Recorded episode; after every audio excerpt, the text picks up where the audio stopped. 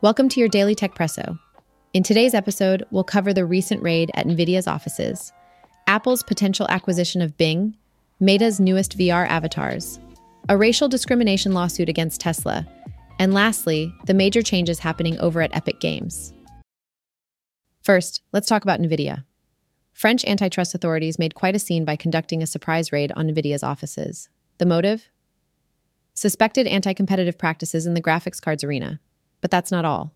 This raid is just one chapter in a broader investigation focused on giants like Amazon Web Services, Google Cloud, and Microsoft Azure in the cloud computing domain. Important to note, while a raid like this doesn't label someone guilty, it's a notable move by the French competition authority. Moving on to Apple's past considerations. Here's a hypothetical. What would have happened if Apple bought Bing? Turns out this isn't mere imagination. In 2020, discussions of Microsoft selling Bing to Apple did occur.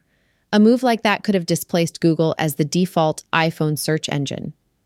While these talks never really bore fruit, it's an interesting peek into the dynamics between tech behemoths, especially with the backdrop of antitrust allegations against Google's dominant position in the search ecosystem.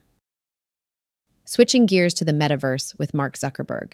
Lex Fridman recently had a unique conversation in what he dubs as the first interview in the metaverse with Mark Zuckerberg. What made it unique? Both were represented using ultra-realistic VR avatars. These avatars, named codec avatars, don't just look real, they mimic facial expressions in real time. Zuckerberg believes that even though these avatars today require high-end scanning, the near future might let you create similar ones using just a swift scan from your smartphone. Let's delve into some legal matters concerning Tesla. Tesla is facing the heat from the U.S. Equal Employment Opportunity Commission, EEOC. The accusation? Creating an unwelcoming and discriminatory work atmosphere for Black employees at its California facility. The charges aren't light. From racial slurs to disturbing graffiti, these allegations cover a span from 2015. As a response, the EEOC is now seeking damages, potential reinstatements, and major policy overhauls within Tesla. Lastly, some big news from Epic Games.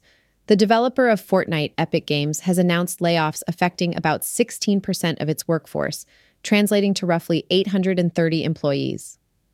What's surprising is this decision comes amidst Fortnite's growing popularity and the company's various cost-cutting measures. To soften the blow, Epic Games is offering those affected a severance package that includes 6 months of base pay, healthcare coverage, and other benefits.